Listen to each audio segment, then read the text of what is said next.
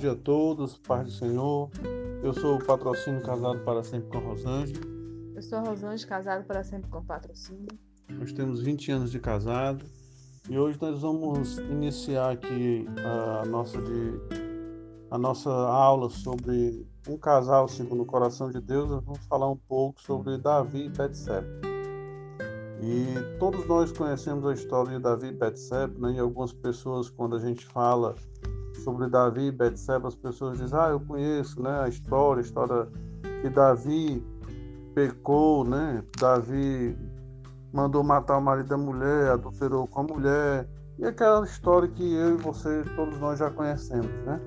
Mas nós queremos aqui tirar, mesmo dessa história triste, difícil, tirar alguns pontos positivos para a vida dos maridos, né?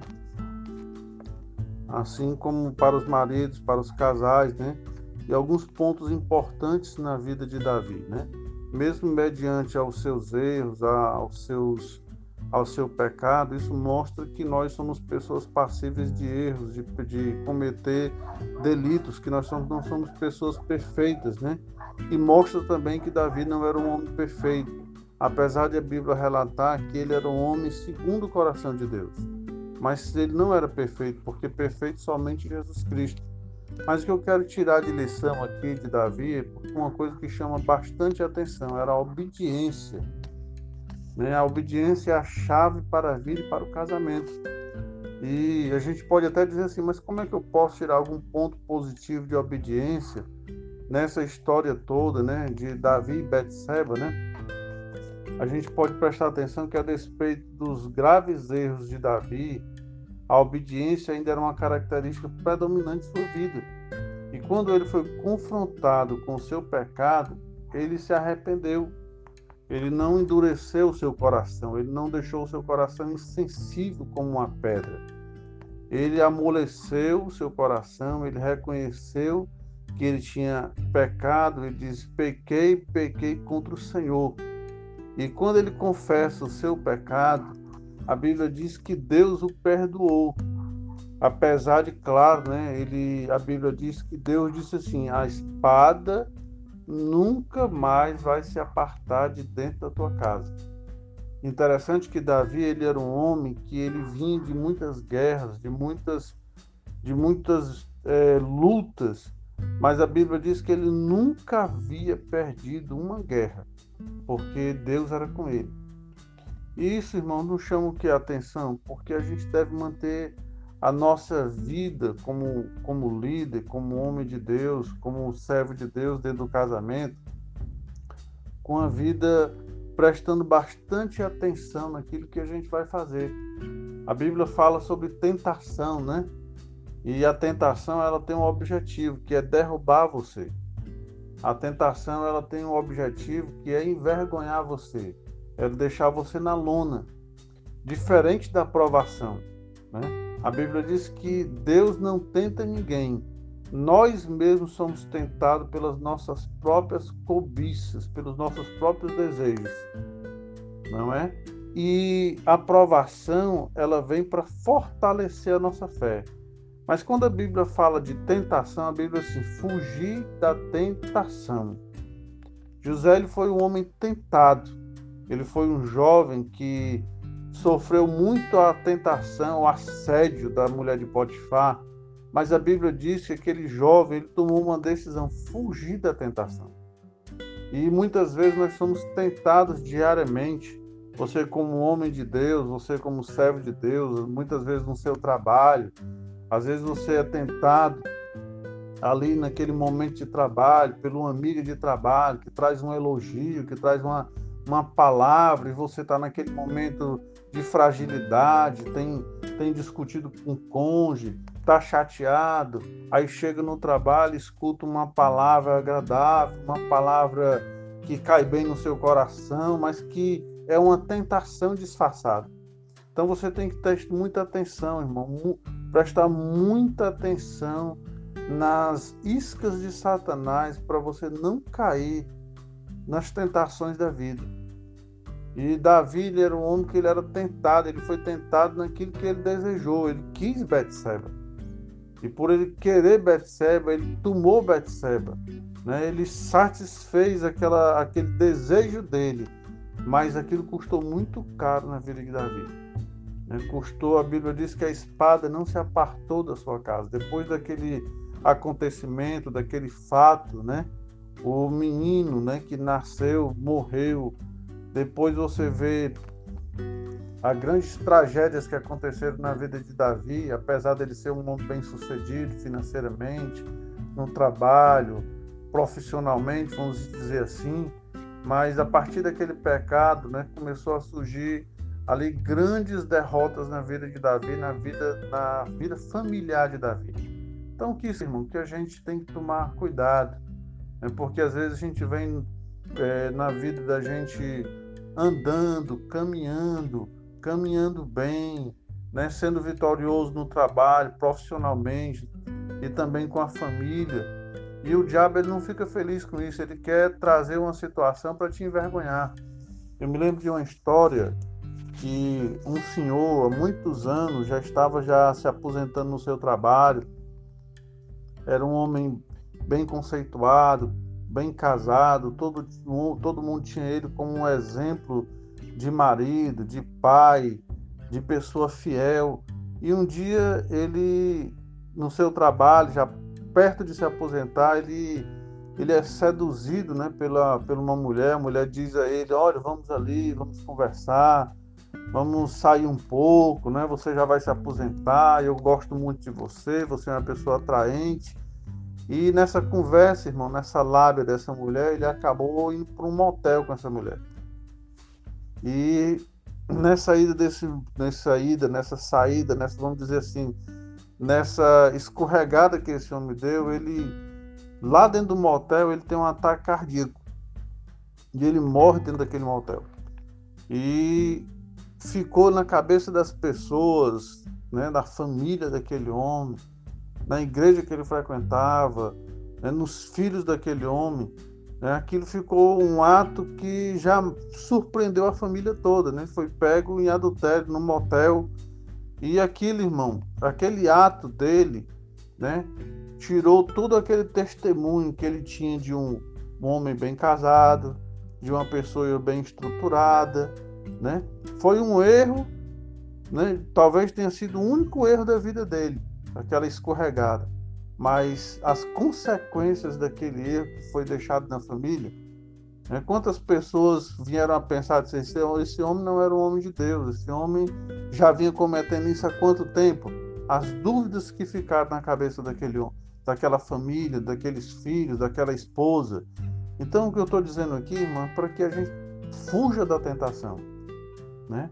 Um ato às vezes impensado se torna uma coisa com consequências gravíssimas. A Bíblia diz que quem semeia vento colhe tempestade. Então, irmão, cuidado com aquilo que você anda fazendo, cuidado com aquilo que você anda olhando. Não brinque com o pecado, não dê abertura para o pecado, não dê abertura para elogios no seu coração. Eu me lembro de uma história de um amigo que disse que estava atendendo na loja, era vendedor, e chegou uma mulher muito bonita nessa loja. E ele se sentiu tentado pelaquela mulher. E quando ele se sentiu tentado, ele disse: Patrocínio, o que eu fiz foi correr. Eu inventei de ir no banheiro, sair de perto, porque eu me senti tentado. O que eu quero dizer para você é que a atitude correta é fugir. Não existe homem forte para tentação, irmão. Não existe homem super crente, super poderoso, não. Se você se vê tentado, fuja. Não dê cabimento, não dê ouvidos. Faça que nem José, saiu correndo. E esse ato agradou muito a Deus. Já pensou se José tivesse cedido aos atos daquela mulher? Jamais ele teria assumido o trono, jamais ele teria chegado a ser governador do Egito.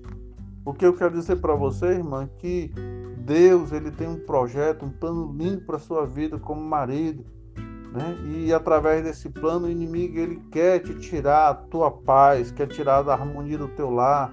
Então ele joga segundo as, as, as nossas os nossos desejos, segundo as nossas ambições. Fuja delas, irmão. Fuja delas. Não deixe você ser é, é atraído, né? E vamos dizer assim, ser seduzido, fuja. Mas a Bíblia fala que Davi era um homem obediente. E a obediência era uma grande característica da vida de Davi, né? Que ele obedeceu, ele se arrependeu, apesar desse erro grave, ele, ele reconheceu que ele tinha pecado. E aquele reconhecimento, Deus se agrada daquilo e começa novamente a reestruturar sua família. O que eu quero dizer a você aqui é que você tome cuidado, né? Examine a sua armadura, examine onde você acha que tem falhas, confesse o seu pecado.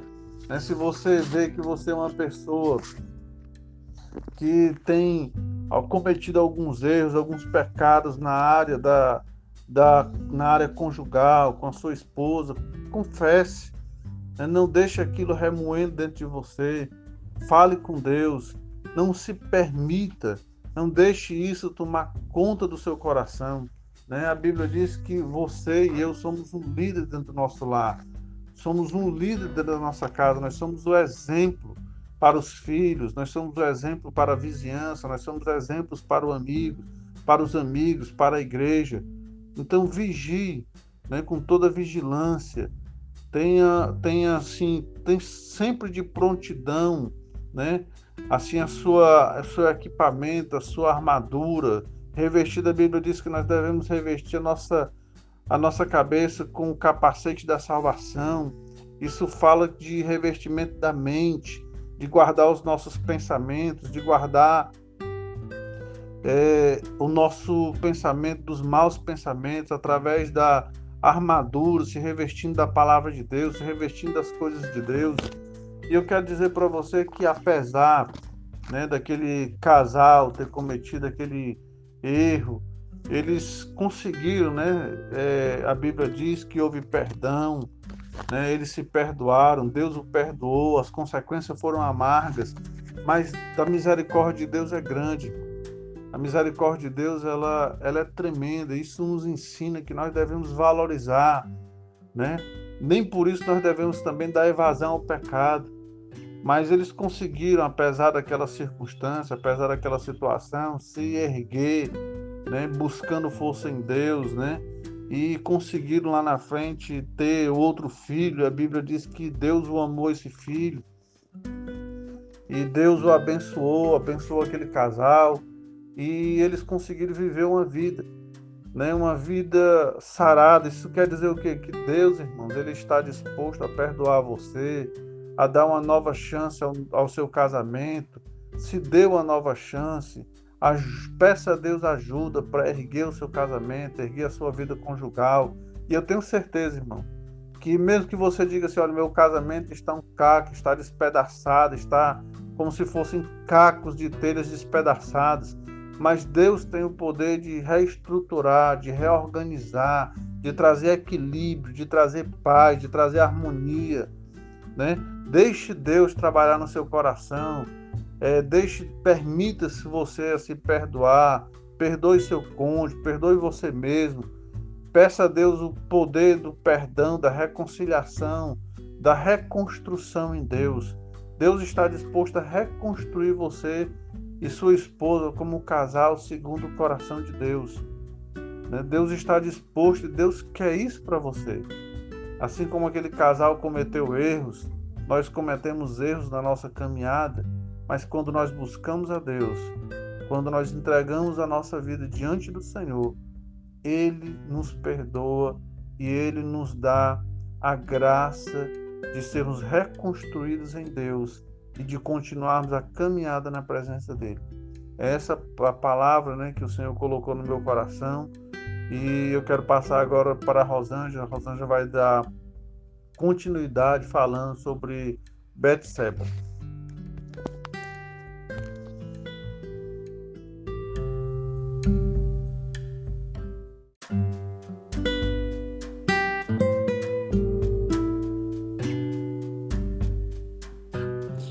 Bom dia a todos.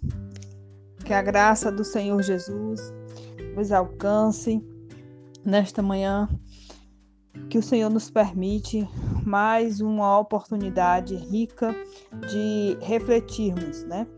E interessante, queridos, que essa história, né, que se encontra em 2 Samuel, é, capítulo 12, e nos traz é, 11, 12, é, essa história ela nos traz grandes lições, né?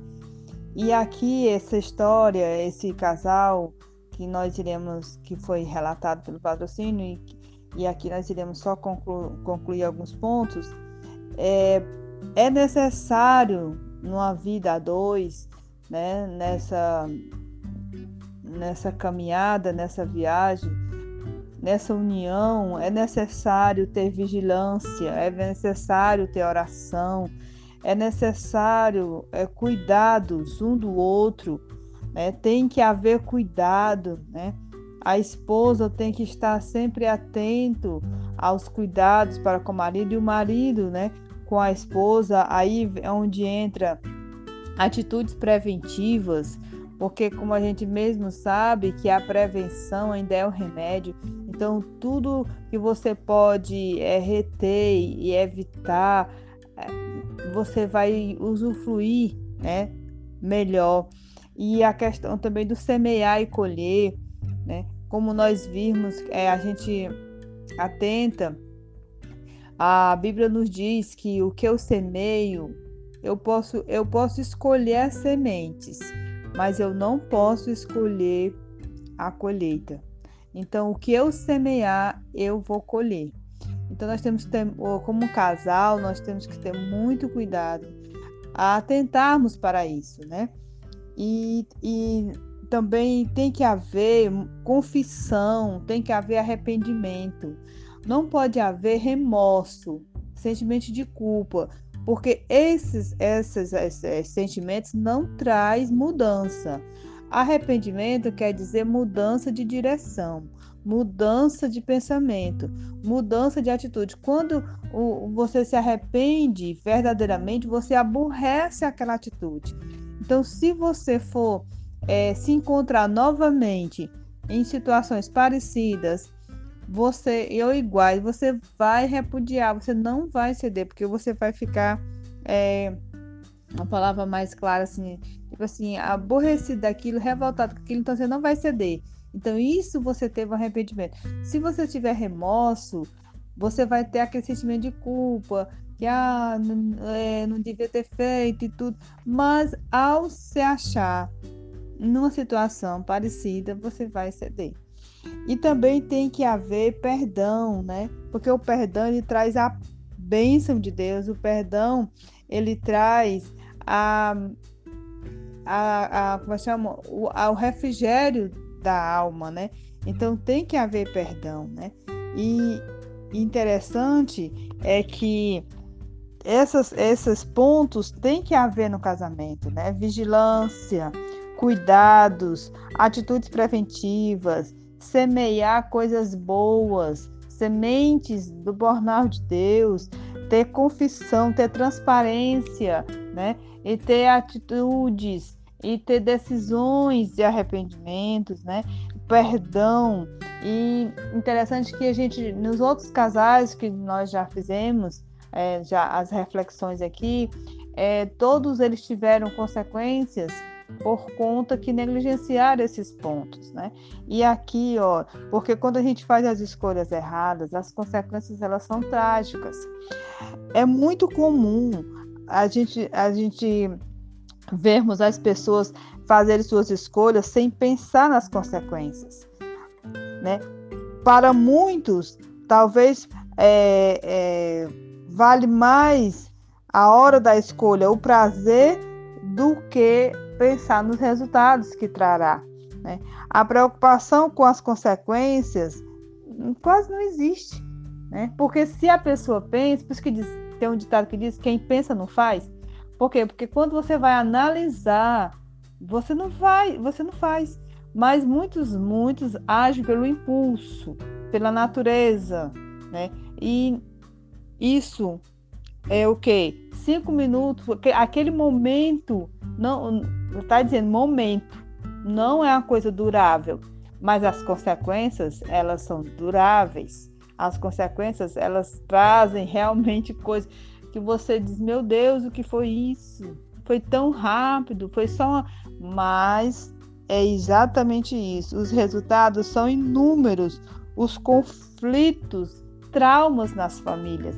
Então o casal ele tem que atentar bastante, porque um casal que não há transparência, um casal que não tem é, perdão, arrependimento, atitudes preventivas, que o marido não se preocupa com a mulher, porque quando nós nos casamos, a, Deus é tão tremendo que, an, olha, antes de você iniciar a vida a dois, Deus, ele, ele, você se compromete, você se compromete em cuidar, justamente para evitar que venha ervas daninhas nesse jardim, para evitar que venham os males. Você se compromete em cuidar, você diz eu prometo, né? Mas aí no decorrer você esquece, ambos esquecem. Então aí ninguém cuida de ninguém. Aí fica todo mundo entregue aos verdugos, todo mundo entregue à própria sorte. Então não há, pode haver. E aqui a história de Davi, né, e de Betseba, ela serve para demonstrar que na vida nós temos que, como casal, nós temos que atentar para nossas posições e justamente sempre as decisões têm que ser acordadas e tem que atentar para as consequências dessas decisões, né? E hoje a gente é, vê que muitos casais tinham uma vida harmoniosa, tinham uma vida e uma atitude, né, errada em um momento né, de permissão trouxe uma tragédia. E aí, no momento que faltou a vigilância, que é o primeiro ponto que a gente viu aqui, e não foi colocado aos pés do Senhor, abriu-se uma brecha, porque o diabo ele não precisa de porta, ele precisa de uma brecha, porque ele joga a isca. E se tiver uma brechinha, a isca entrar, pronto, né? Então, a falta de vigilância traz a Davi uma, uma, consequência terrível e duradoura, porque, como o Padre Cino bem frisou, a Deus falou para ele que a espada nunca sairia mais da casa dele. Então, se ele tivesse evitado preventivamente aquela questão, aquela posição, ter deixado olhou, mas desviou, foi se ocupar com outra coisa, ele tinha evitado toda essa consequência, porque os filhos pagaram, né, os filhos sofreram, todo mundo sofreu. Um ato de duas pessoas refletiu em uma abrangência muito grande, né? E aqui a gente vê também que as escolhas de Davi elas foram é, atitudes de negligentes, né? Atitudes de uma pessoa que só pensou em si no momento ele não sequer atentou como um pai, como um esposo, o que iria realmente acontecer, né? E aí a consequência foram tanto nele como nela, como em, em todo mundo, né? E aí veio a questão da mais interessante é que eles passaram por esse momento, mas também eles souberam se posicionar e se restaurarem. Então tem casais que passam por lutas terríveis, mas como diz, como a gente viu aqui o ponto, eles buscaram e decidiram se perdoar, né? Então houve o perdão e quando há perdão há restauração. E quando o perdão é realmente da alma, a todas essas ervas daninhas são banidas. Então que hoje nessa reflexão nós devemos buscar como casal cada vez mais o perdão, cada vez mais a restauração, porque o erro aconteceu, mas nós, Deus nos dá uma oportunidade de nós nos restaurarmos. E aqui eles tiveram essa oportunidade. Então, quantos casais hoje não passam ou não passaram por situações de infidelidade, situações de uma atitude que trouxe um prejuízo grande mas Deus tem um poder de restaurar. Deus tem um poder de erguer e você viver verdadeiramente a felicidade que tanto almeja. Mas tem que se permitir se limpar dessa dessas ações, ter um arrependimento genuíno, confessar o pecado e deixar. Né? A Bíblia diz que aquele que confessa e deixa alcança misericórdia.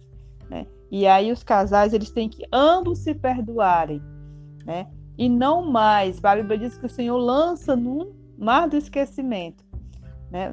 Esse mar do esquecimento é o não ficar revivendo todo o passado. Eu vou, eu vou seguir para frente. Né? Eu vou começar a partir de hoje, a partir de agora. Eu vou me erguer e eu vou realmente me permitir viver o melhor de Deus no meu casamento. E quando a, o perdão ele vem, ele nos dá essa essa força, mas eu tenho que decidir. Não é sentir, é decidir e aplicar, né? E aqui esse casal, ele, ele teve todo esse início, como o falou, de muitas dores, de muitos erros, mas eles se permitiram ser restaurados, eles se perdoaram, eles realmente se arrependeram, né? E mudaram as suas posições, né? Então aqui nessa história demonstra que, que na vida cada escolha feita de forma errada resulta em consequências desastrosas, né? Vimos que ele se posicionou errado, como eu já falei, né? Mas o amor de Deus, a graça de Deus, ela restaura, nos traz o perdão genuíno, né? E a gente se posiciona para vencer melhor de Deus, porque Deus fez o casamento para ser vivido na sua plenitude de felicidade, de aprendizado, de amadurecimento, né? E isso a cada dia a gente vai obtendo quando a gente se permite, né? E aqui eu eu vejo que nós não podemos esquecer, nós não podemos esquecer que tudo é possível, tudo é possível quando a gente crê e quando a gente se permite. Né? Que o Senhor Jesus venha cada vez mais ter espaço em nosso casamento, né? E que nós venhamos nos posicionar em vigilância, em oração, né? e que a gente venha se posicionar cada vez mais como esposa, como marido, né, em atitudes preventivas, estar sempre atento, né, ao, que a mulher, ao que o marido está sempre, porque é como é uma equipe, você tá, tem que estar tá sempre atentando para ter resultados positivos. Tem que estar tá sempre semeando palavras boas, palavras de afirmação, sempre estar investindo no seu casamento em atitudes, e estar sempre com transparência, buscando sempre a transparência, nada escondido, nada oculto, porque tudo que é escondido e oculto tende-se a se multiplicar para o erro. Então você tem que trabalhar essa confiabilidade. Né? Então eu creio que aqui o Senhor nos permitiu a gente realmente atentarmos. Se nós não estamos, faça uma avaliação se não, se não tem esses pontos, que passe a ter no casamento esses pontos. Então vamos orar, vamos pedir ao Senhor que venha nos iluminar e que a gente cada dia venhamos nos fortalecer nele. Senhor, meu Deus e meu Pai, nesse momento, ó Senhor, nós te agradecemos, ó Deus, porque aqui, Senhor Jesus, o Senhor nos deu mais uma oportunidade para que nós venhamos, ó Pai, a avaliarmos essa nossa viagem, esse nosso casamento, Senhor, e tirarmos, ó Deus amado, o que realmente não é para estar, Senhor. Que haja, Senhor, vigilância a cada dia, Deus, nos maridos, nas esposas, que haja orações, dependência em Ti, Senhor, busca por Ti, Senhor.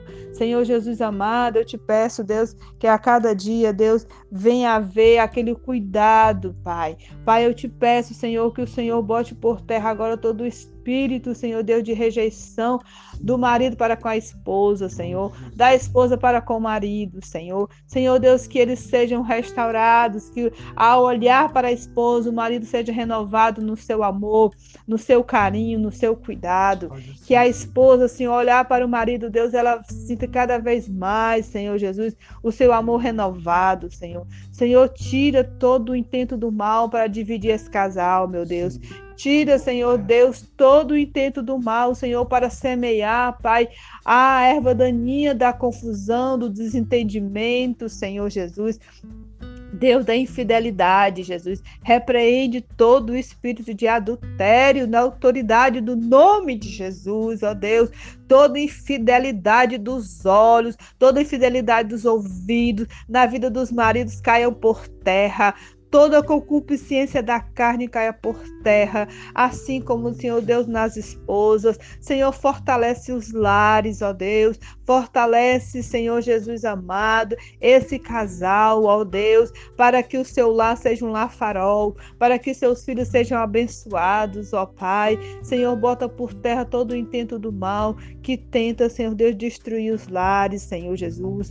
Pai, que nos lares, ó Deus, sejam semeados palavras de vida, sejam semeados, Senhor, sementes de amor, sejam semeados, meu Deus e meu Pai, nesses lares, Senhor Jesus querido amado. Ah, Senhor Jesus querido e santo, a tua bênção, que os maridos profetizem nas esposas, Senhor Jesus querido e santo, que as esposas profetizem nos filhos, Senhor Deus amado, que os seus lares sejam, Pai, um terreno arado pelo teu Espírito Santo, Senhor Jesus. Deus de poder, Deus de vitória. Nós te clamamos nesta manhã, Pai, por esses casais, Jesus. Meu Deus, para que haja, Pai querido e santo, nos seus lares, ó Deus, a transparência, Senhor, para que haja, Senhor Jesus amado, ah, o arrependimento, porque tu fala, Senhor, na tua palavra, que não tenhamos nada, Senhor Jesus, oculto, para que o diabo não venha acusar, para que o diabo não venha, Senhor, nos apontar,